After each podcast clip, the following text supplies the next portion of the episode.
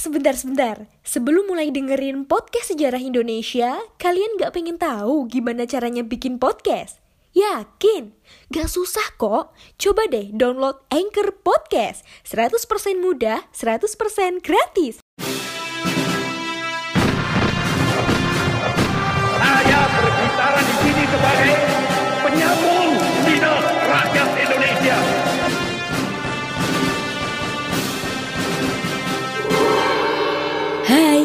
Kalian sedang mendengarkan Poseidon, podcast sejarah Indonesia.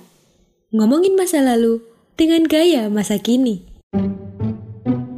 Assalamualaikum warahmatullahi wabarakatuh. Selamat pagi, selamat siang, selamat sore, dan selamat malam. Kembali lagi dengan saya Gata Kemal Frakdinda dalam Poseidon Podcast Sejarah Indonesia. Podcast yang bikin kalian gagal move on.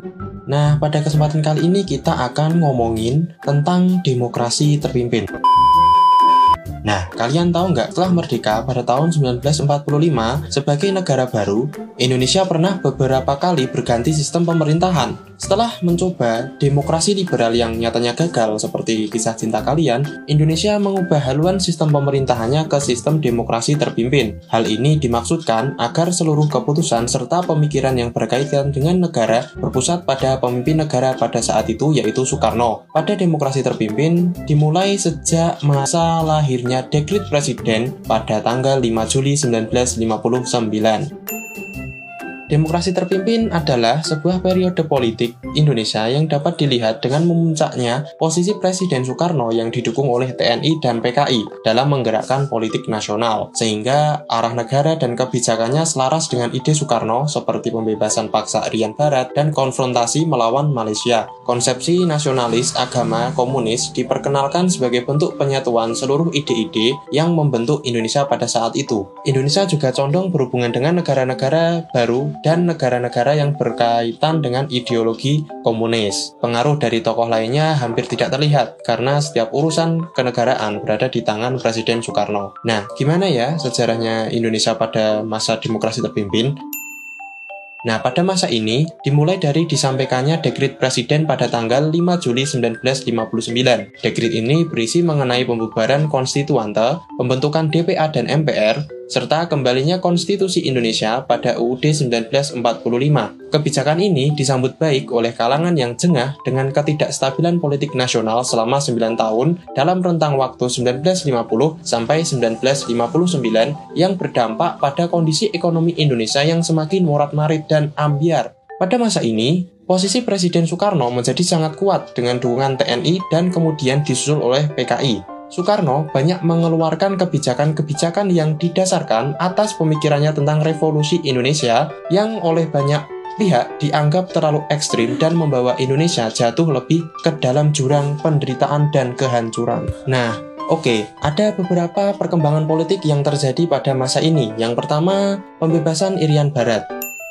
Seperti yang kita ketahui ya, Irian Barat pada saat itu masih belum jadi pangkuan milik Indonesia, tapi masih dibawa oleh Belanda. Nah, pembebasan Irian Barat menjadi program utama pemerintah Indonesia sejak diputuskan permasalahannya dalam konferensi meja bundar pada Desember 1949. Program ini baru digenjot pelaksanaannya pada masa demokrasi terpimpin. Indonesia mengusulkan pembahasan ini dalam konferensi Perdana Menteri dan kemudian sidang Dewan Keamanan PBB pada 1956 sampai dengan 1960, sehingga Indonesia memutuskan hubungan diplomatiknya pada bulan Agustus. Amerika Serikat ditunjuk PBB untuk membantu menyelesaikan masalah Irian Barat. Namun, pada saat yang sama, Indonesia juga mempersiapkan opsi militer untuk merebut Irian Barat. Jenderal Nasution mengamankan perjanjian senjata dengan Moskow, sementara Soekarno mengumumkan Tri Komando Rakyat atau yang namanya Trikora. Hal ini direspon Belanda dengan memperkuat perbatasan dan memperkuat pertahanan di Irian Barat dengan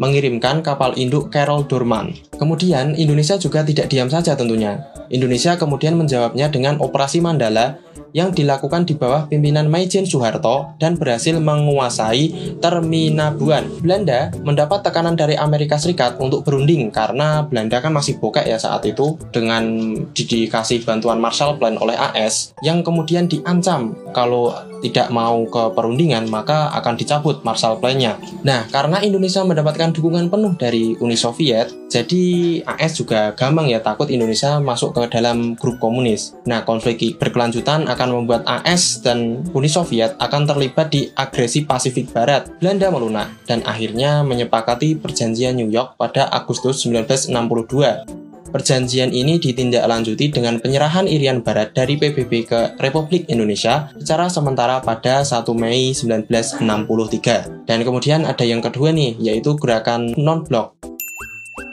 Politik luar negeri Indonesia didasarkan pada prinsip bebas aktif, sehingga dapat berhubungan dengan negara mana pun yang berusaha mewujudkan perdamaian dunia tidak terikat pada blok barat ataupun blok timur, jadi di tengah-tengah ya. Hal ini diterjemahkan dalam keikutsertaan Indonesia dalam gerakan non-blok. Gerakan ini berupaya untuk membentuk kekuatan netral dan mencegah konflik berkelanjutan antara Amerika Serikat dan Uni Soviet sebagai dua kutub politik dunia.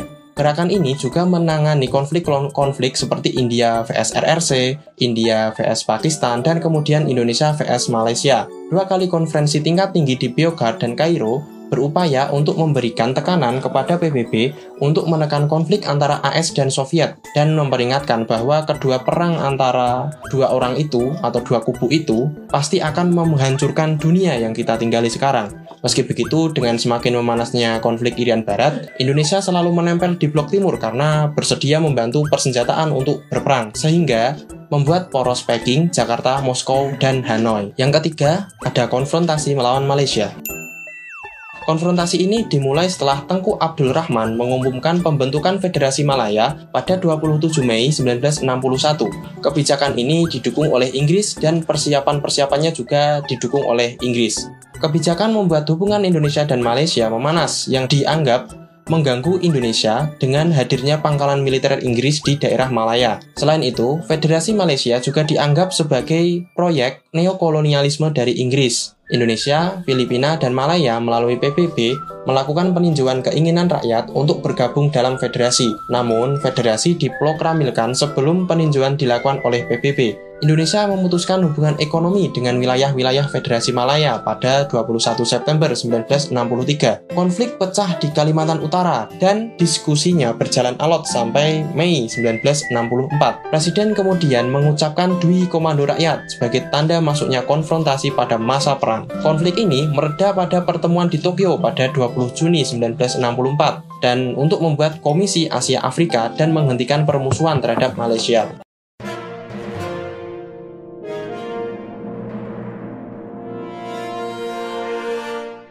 Teman-teman, saatnya kita masuk di segmen History Flash. Bali memiliki fakta unik karena memiliki banyak hari libur yang disumbangkan oleh sejumlah hari raya besar keagamaan. Hampir setiap hari besar keagamaan ini, setiap orang mendapatkan libur. Beberapa hari libur di antaranya adalah Hari Galungan, Kuningan, Nyepi, Pager Wesi, Saraswati, dan sejumlah upacara besar lainnya. Indonesia terdaftar sebagai anggota ke-60 Perserikatan Bangsa-Bangsa atau PBB pada 28 September 1950. Pada tahun 1965, Indonesia memutuskan keluar dari keanggotaan PBB karena kemarahan Soekarno atas terpilihnya Malaysia sebagai anggota tidak tetap Dewan Keamanan PBB. Pada tahun 1966, Indonesia kemudian kembali menjadi anggota PBB. Demikian History Flash, kita ketemu di episode berikutnya. Jangan lupa untuk selalu mematuhi protokol kesehatan, memakai masker, mencuci tangan, dan menjaga jarak ketika harus beraktivitas. Saya Berbara pamit.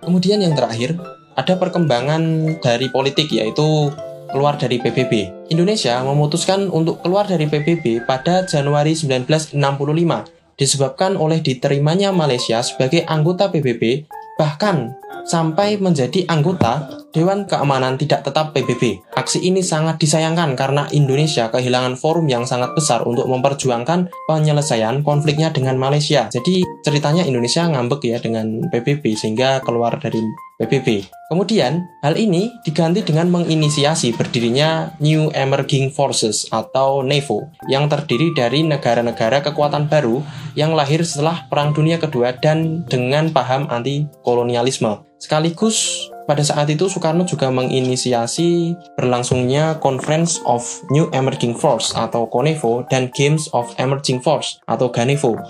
Meski begitu, Program ini tidak berjalan efektif karena PBB adalah forum yang sangat penting dan kebijakan Indonesia yang memperbanyak lawan dibanding lawannya sangat buruk. Hal ini berlawanan dengan sikap politik luar negeri Indonesia yang bebas aktif. Dan pada akhirnya Indonesia juga akhirnya pada masa Orde Baru kembali lagi ya. Karena ya ganti rezim, ganti kebijakan. Nah, Eits, sebelum kita lanjut ke pembahasan tentang perekonomian, ada beberapa pesan-pesan ciamik nih buat kalian Nah, sembari kita beristirahat, kita tarik nafas dulu dan kita rehat sejenak.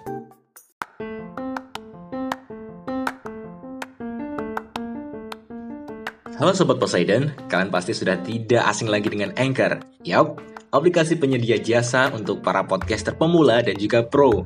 Buat kalian yang pengen mulai nge-podcast, langsung download aja Anchor di App Store ataupun di Play Store. Di sana, kalian bisa nge-podcast dengan banyak banget pilihan background musik. Setelah itu, kalian bisa mempromosikan podcast kalian ke mana pun. Secara otomatis, nanti akan di-sharekan oleh Anchor sendiri. So, tunggu apa lagi? Cus, nge-podcast bareng Anchor. Kita masuk ke kondisi ekonomi Indonesia pada awal demokrasi terpimpin. Nah, kondisi ekonomi pada demokrasi terpimpin sangatlah terpuruk akibat beberapa pemberontakan yang terjadi di Indonesia. Untuk mengatasi keadaan ekonomi pada masa ini, sistem ekonomi berjalan dengan sistem komando, di mana alat-alat produksi dan distribusi yang vital harus dimiliki dan dikuasai negara atau minimal di bawah pengawasan negara. Pada masa ini, terdapat beberapa kebijakan ekonomi yang dilakukan. Yang pertama, pembentukan Dewan Perancang Nasional atau Dapernas dan Badan Perancang Pembangunan Nasional atau Bapenas. Upaya perbaikan perekonomian Indonesia dilakukan dengan pembentukan Dewan Perancang Nasional pada 15 Agustus 1959 yang dipimpin oleh Muhammad Yamin. Dapernas kemudian menyusun program kerjanya berupa pola pembangunan nasional yang disebut sebagai pola pembangunan semesta berencana dengan mempertimbangkan faktor pembiayaan dan waktu pelaksanaan pembangunan. Pola pembangunan semesta dan berencana terdiri atas blueprint tripola, yaitu pola penjelasan pembangunan dan pola pembiayaan pembangunan. Pada tahun 1963 juga dibentuk Badan Perancangan Pembangunan Nasional atau Bapenas yang dipimpin oleh Presiden Soekarno sendiri sebagai pengganti Dapernas. Tugasnya untuk menyusun rencana pembangunan jangka panjang maupun pendek dari negara Indonesia. Yang kedua, penurunan nilai uang. Untuk membendung inflasi dan mengurangi jumlah uang yang beredar di masyarakat, pada tanggal 25 Agustus 1950, pemerintah mengumumkan penurunan nilai mata uang. Gimana sih penurunan nilai mata uang tersebut? Sebagai contoh, untuk uang kertas pecahan Rp500, nilainya akan berubah menjadi Rp50. Dan seterusnya begitu ya. Selain itu, semua simpanan di bank yang melebihi Rp25.000 akan dibekukan oleh pemerintah. Yang ketiga, melaksanakan deklarasi ekonomi atau DEKON.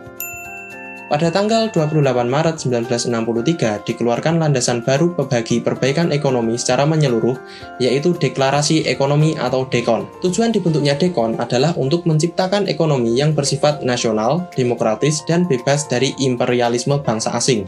Meski begitu, dalam pelaksanaannya, DEKON tidak mampu mengatasi kesulitan ekonomi dan masalah inflasi Dekon justru mengakibatkan perekonomian Indonesia malah stagnan dan malah menurun. Masalah perekonomian diatur atau dipegang oleh pemerintah, sedangkan prinsip-prinsip dasar ekonomi banyak diabaikan. Yang keempat atau yang terakhir, adanya proyek pembangunan mercusuar.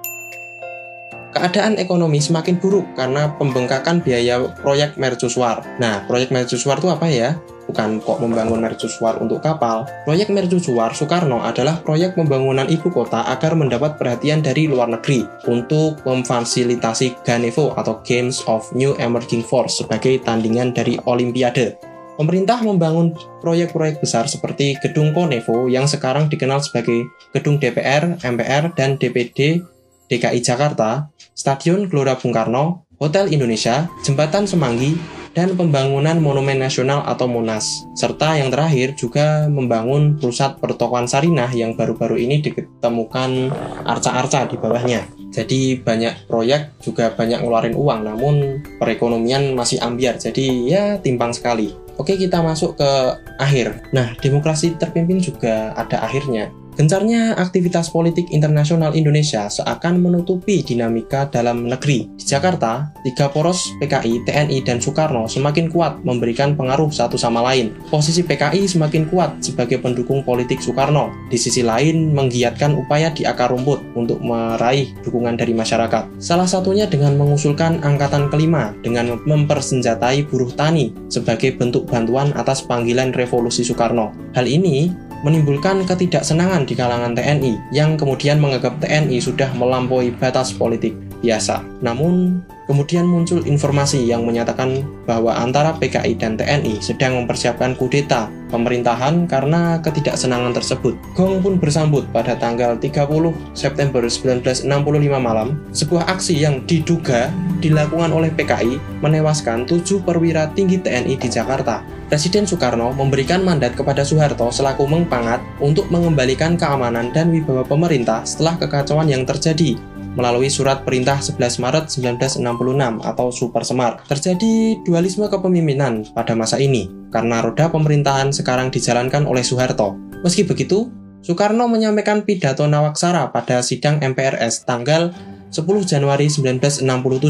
Namun, dianggap tidak cukup untuk mempertanggungjawabkan peristiwa yang terjadi dalam hampir dua tahunan tersebut. Pada akhirnya, pada Kamis 20 Februari 1967, Presiden Soekarno memindahkan kekuasaan pada pengemban super semar yaitu Soeharto. Dengan masa ini, demokrasi terpimpin kemudian berakhir dan kemudian lahirnya Orde Baru yang dipimpin oleh Soeharto. Sekian tadi pembahasan kita tentang demokrasi terpimpin. Saya harap ketika kita sudah membahas mengenai hal-hal tersebut, kita dapat mengambil hikmah di setiap peristiwa-peristiwanya. Oh iya, jangan lupa tetap nantikan podcast-podcast kece dari Poseidon dan jangan lupa follow IG kita untuk mendapatkan update-update mengenai kejadian sejarah seru lainnya. Saya, Gata Kemal Fadinda, undur diri, sampai jumpa, salam sejarah.